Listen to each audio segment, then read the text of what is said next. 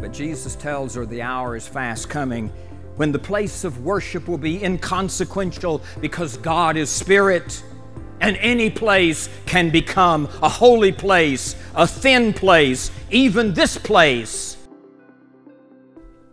And that's our hope for this podcast that as we engage with Dr. Taylor's work, this place might become a thin place. Welcome to a Thin Place podcast with Dr. Larry Taylor. Happy holidays to you and your family. My name is Mike Young. I hope you were able to have a wonderful Thanksgiving. With this episode of our podcast, we're going to be beginning our Advent season. And I'm very much looking forward to the next four weeks of this series by Dr. Larry Taylor. I truly love the holiday season. I mean, everything about it really. I mean, I love decorating the tree. I love the food and the candy. I love the parties. Uh, I even love shopping. I love the exchange of gifts. Especially, I love the opportunity to be home with my family. But this year, everything seems to be up in the air due to the pandemic. I mean, nothing seems, well, normal it made this first sermon for this first weekend of Advent that much more meaningful for me. I'll not be spoiling anything to talk about something Larry says in the very opening. In fact, I wanted you to be listening for it. he says this He says that Advent is for pilgrims and sojourners. It holds little attraction for those who are sedentary in their faith, content with where they already dwell. Advent summons us to take a journey that'll eventually take us home. Now, I'll confess that I've been in a bit of a self imposed exile of late when it comes to faith. I've actually enjoyed it. I've sat rather smugly outside of any church walls and have been doing my thing. Listening to these opening words from Larry, however, I felt as though, even though it was preached 17 years ago, it was piercing directly into my situation where I found myself. Sedentary was a really good word for me to hear. That seems to be where I find myself this holiday season. And home, that sounds like a journey that I'd like to take. So I'm looking forward to taking it with all of you here on our podcast. I'll not say anything more. Let's get started. Here's Dr. Larry Taylor, Home for Christmas.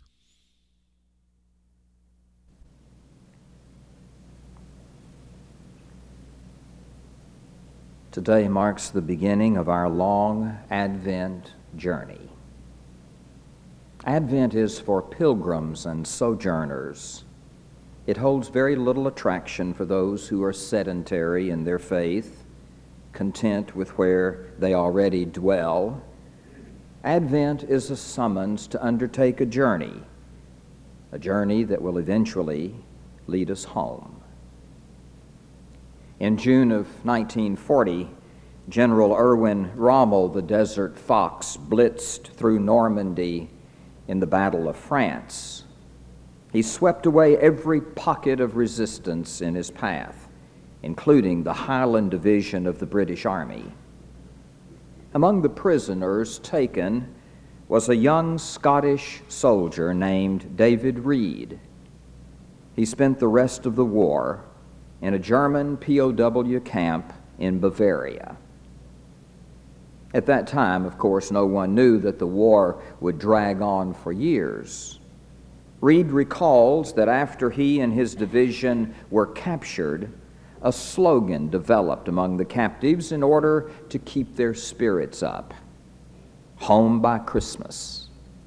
It passed from soldier to soldier through the camp that year as a hope, a dream, a wish flung in the face of brutal conditions. But Christmas came and the reality of the prison camp was stark and unrelieved.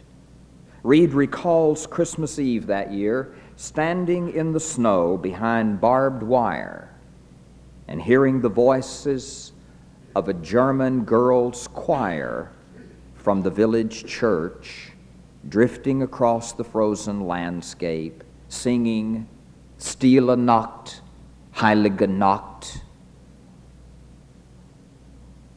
It was Christmas, and they were not yet home.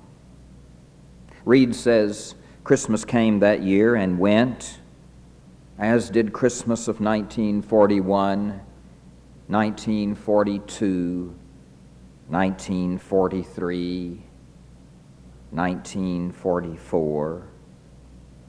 And even though by now there was news of Allied victories, no one in the camp any longer spoke of being home by Christmas. The dream had faded, exile had replaced home. To finally arrive at home for Christmas is a worthy goal for our Advent journey this year. The first Christmas recalls the journey to Bethlehem made by a holy couple, a few ragged shepherds, and some wise men from the east. Christmas has always come at the end of a journey. Captives and exiles understand it best. There is, of course, no place like home for the holidays, and getting there is every heart's dream. But a word of caution is in order if we intend to undertake the journey home. Home is a long way off. It will take all the hope and all the persistence we can possibly muster to be home by Christmas. Because the truth about us all is that now we are wanderers and exiles. We are captives in a dark and foreign land. And unless and until we can see that this is so, the long trip home will not beckon us. Christmas will find us still in the far country. Because to use the poetry of homecoming without the prior metaphor of exile is to offer cheap grace. There are certain stories in Scripture that are so persistent they can be called mega stories. They're foundational for the whole biblical epic. One such story is the story of exile. Exile is the story of Adam and Eve and their tragic son Cain, who killed his own brother. Turned out of their garden home, they became wanderers and exiles living east of Eden. East of Eden is where we all live until we decide to go home. John Steinbeck gave the title East of Eden to one of his greatest novels, it's a story about a father and two sons. It gathers up both the Genesis story of Eden and Jesus' parable of a father who also had two sons, both of them prodigal in their own way. In Steinbeck's story, one of the sons simply cannot please his father no matter what he does. But at the end, the son and the father find each other, and their reconciliation is beautiful. And we get the impression that somehow this Eden story is really about us. It's our story because we too know what it is to live in estrangement and separation from our Father. We too have experienced what it is to be wanderers and exiles. We too know about life in the far country east of Eden. And we also know what it is to be a long way from the home that we don't remember and somehow cannot forget.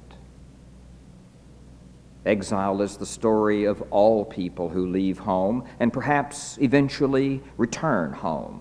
It's one of the Bible's mega stories because it reoccurs in endless variety and finds its way into the weave of all faith.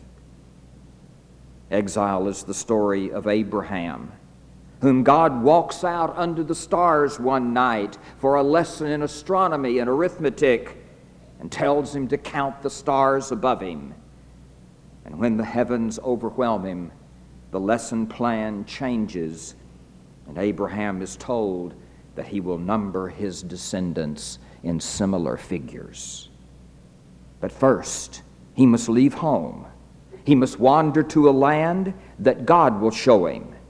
And to the extent that you and I are descendants of Abraham, his exile becomes our exile. And we wander with him to a land as yet unnamed. And exile is also the story of Jacob, tricky Jacob, too clever for his own good.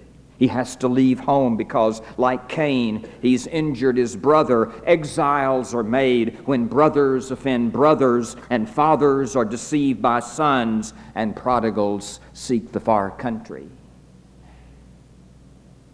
But in the Old Testament, exile is preeminently the story of one nation captured, led off in chains to a distant land the exile of Israel to Babylon in the year 586 BC was the most important event in the long history of God's people. It made an apparent end to what had begun with Abraham. It brought to a resounding halt the presence of the Hebrews in the land of promise. Gone was worship in Solomon's temple, and gone with it the Hebrews' faith in the God who had promised to never let David's throne sit vacant. The exile was the end of the world for the Hebrew people. And yet, more than any other event, it prompted the writing and the collection of what became the Old Testament. And miraculously, the exile also became the defining event of Scripture for all generations of God's people because it's out of the ashes of exile that God raised a trio of prophets. Their names were Jeremiah and Ezekiel and Isaiah. These prophets nurtured the dream of return, return to Jerusalem, return home, return to God. Exile and return became the twin poles between which faith always makes its journey. And exile is the story of the Son of Man, who had nowhere to lay his head he came unto his own, sweet little Jesus boy, and we didn't know who you was. He came home and had to report that a prophet has no honor at home. We hear the old story of Eden in his parable of a father whose younger son yearns to wander to the far country and whose elder son sees with resentment exile to the back 40 where he plows the soil of home under the loathing of familiarity. And when Jesus says he has come to seek and to save the lost, to give his life as a ransom for many. It's the old language of exile that we hear. It's the 2,000 year old story of Cain and Abel and their parents, of Abraham and Jacob, and of Israel captive in far off Babylon. And we're hearing the old story of exile from home when the writer of the book of Hebrews says, these all died in faith, not having received what was promised, but having seen it and greeted it from afar, and having acknowledged that they were strangers and exiles upon the earth. No wonder we say that exile is one of the Bible's mega stories. The anguish, the language of exile suffuses the whole book. It includes words like captivity and wandering and separation. and homeless and pilgrims and ransom and strangers and aliens and the far country. And thank God the language of exile also includes words like hope and return and repentance and forgiveness and reconciliation. Exile is the language of homecoming. Exile began in human experience when men and women were banished from home or led away to wander in foreign places. Then it became a national event, the defining event for the Hebrew people. But at last, exile got transformed into a figure of speech which describes every one of us because life itself is exilic Advent always finds us betwixt and between a long, long way from home.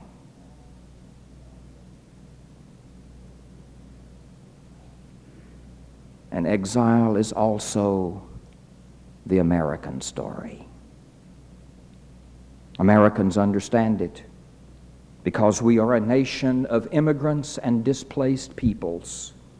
We are Irish and Swedish and German and African. We are French and Scottish and Japanese and Indian and Native American. We are Cambodian and Vietnamese and Mexican and Italian. We are a nation of exiles. Our national experience is marked by thrilling historical journeys in search of a better homeland. The great journeys of America have been mostly east to west affairs. The Oregon Trail. The Mormons trekked to Utah through the deep snows of winter. The Trail of Tears that brought Native Americans to Oklahoma. The long Grapes of Wrath journey of the Okies and Arkies to California. We have been a nation of exiles. But there was one American journey toward hope and home that moved from south to north the Underground Railroad. And there was this one scene from an American novel that we suspect really is immortal because it's about old Jim and young Huck on a raft floating down the Mississippi, this time north to south, a moving, gliding platform of freedom into a wilderness of hate. And sometimes we've all felt like a motherless child, a long, long way from home. Exile is feeling shut off from the presence of God, living far away east of Eden it is powerlessness and marginality and oppression. We experience exile in many ways. It comes as estrangement, our flatlessness, our tastelessness, our loss of connection. We may yearn for something we only vaguely remember, something lost long ago. We long to go home again. We yearn for the warm embrace of our Father. Exile has become the metaphor of our souls. We begin Advent each year singing, O come, O come, Emmanuel, and ransom captive Israel that mourns in lonely exile here. We sing, My soul in sad exile was out on life's sea. Exile is the universal condition of the human spirit. Our personal exile may take the form of drifting, drifting in our relationship to God, our relationship to our family, and to our work. We go through all the motions, but nothing really satisfies us. We're like the little man in one of William Blake's woodcuts who looks toward the sky and says, I want, I want. And we know all too well what Ed Howe means when he says, that one of life's worst feelings is the homesickness that comes over you sometimes when you're at home.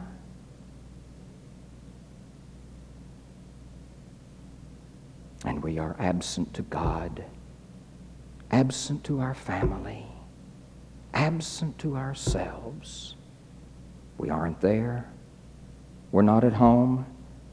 And consequently, we are forever disappointed.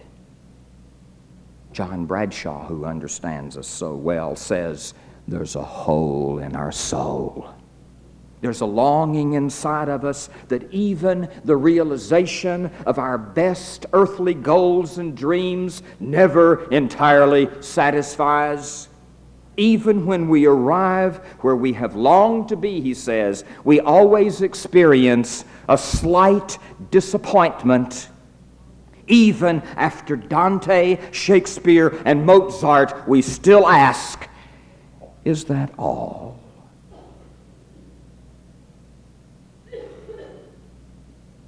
And Bradshaw says this sense of disappointment rises in us because we have another home where we truly belong. We came forth out of the depths of being, and being calls us back. We came from God, and we belong to God, and God alone is our home. And no matter how good it ever gets here, we're still not home. We're still in exile.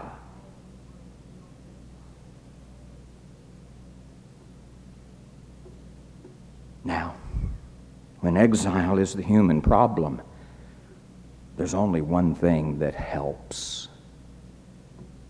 We have to return. We have to leave the far country and journey home. We have to cease being wanderers. Richard John Neuhaus writes It's time toward home. If only we could remember where home is if we take seriously both the faith of this book and the vision of America, we'll know that we've never yet been home because home is still out there. It's out there in what we've dreamed. It is out there in what we have promised. It is out there in the hope we've held forth to nations and to our own people. It's still ahead of us. Fred Buechner, in his book, The Longing for Home, writes about the home we all knew and the home we all dream. And he says the home we knew foreshadows the home we dream, and the home we dream hallows and fulfills what was most precious in the home we knew. Christmas, more than any other season, has a way of reminding us that we have wandered far away from God. Christmas calls us home. Many an American soldier heard that call experienced that longing for home pinned down in the snowy forests of Europe those bitter winters of 1943 and 44. And out of that wartime period came the song, I'll be home for Christmas, if only in my dreams. It's the dream of going home for Christmas and leaving our exile behind that guides our Advent journey this year. New Testament scholar Marcus Borg says Christmas is about the end of exile and coming home, not to the home of our childhood, which is gone forever, but coming to be at home with God. Alan Jones is the marvelous Episcopal Dean of Grace Cathedral in San Francisco. He reports that a middle aged friend of his was recently driving down the highway and found himself spontaneously saying to himself over and over again, I want to go home. I want to go home. It's a universal experience. We're lost in the far country east of Eden. We need to go home. We are somewhere between the home we left behind and the home we dream. We are homeless wanderers, and God wants us to come home again. He wants to turn our wandering into pilgrimage this Advent. God says, Come home, come home, all ye who are weary, come home. Come home to yourself. Come home to your family. Come home to the future. Come home to God.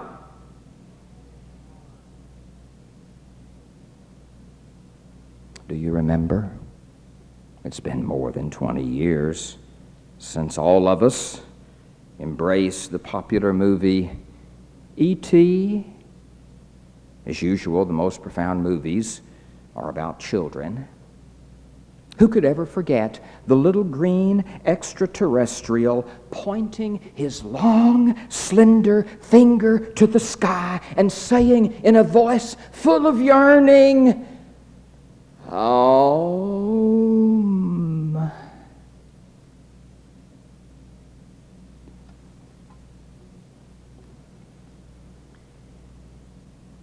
In the winter of 1953, when George Buttrick was still pastor in New York, he reported to his church one Sunday during Advent a conversation that he had heard just the week before on the front steps of the church. As Buttrick was leaving the church to go home that morning, he happened to hear someone asking someone else, Are you going home for Christmas? It's the right question for this season. What about it? Will you be joining us for the Advent journey? Will you be going home this Christmas? It's a time toward home. If only, if only we can remember where home is.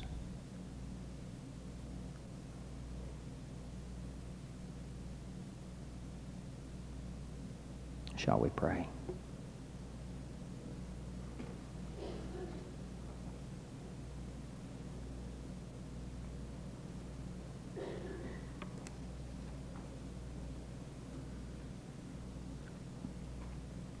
We confess, Lord, on this first Sunday of Advent that we are sedentary enough in our faith, all right that we are prone not so much to wander as just to settle, to camp, to stay put, not to pack up our tents, not to gather our belongings, not to set out on the journey again. But in our best moments, the moments of this season, our Advent moments, we recognize that we cannot stay put, that there is a journey to be made, that we are called to join with others in the journey, that we will not be alone, we will not be hopeless, we will not be without direction. We pray that this season will speak to us in those ways that lance our fears renew our courage and cause us to say, I must go home. I must go home. I must find this place. I must return. It's a time toward home. Let it be so for us. Amen.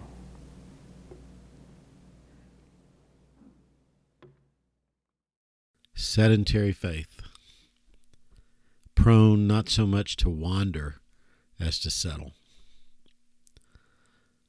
That was a confession that I needed someone else to utter out loud because I wasn't ready or willing to even see it. Settling doesn't seem to be adequate, does it? I'll not say anything more. I'll leave this one to you I'll simply say that this was exactly what I needed to begin this journey of Advent. It's a time toward home, and let it be so for all of us. I hope you've enjoyed this first weekend of Advent edition of our podcast. Next week, we can anticipate a moving sermon entitled Cradle Songs. We're anticipating our first grandchild here in the Young household, and it made this that much more moving for this old man. If you have any suggestions or comments, ideas, please send them to thinplacepodcast at gmail.com. Also, if you have a note or some words you'd like to pass on to Larry and Linda Taylor, send them to that email address and I'll make sure they get them. Again, thinplacepodcast at gmail.com. Our podcast is available to stream on all the major platforms. Please rate and review the podcast on your platform of choice. It really does make a difference. Make sure you share it on your social media platforms as well. This is such a moving series for this particular holiday season for 2020. Spread the word. Maybe create a circle to talk about these as we move through Advent. Special thanks, as always, to Larry and Linda Taylor. We're so appreciative of them making this available for us. We'll be with you next week with Cradle Songs here on A Thin Place with Dr. Larry Taylor. And until next time, Happy holidays, grace, and peace.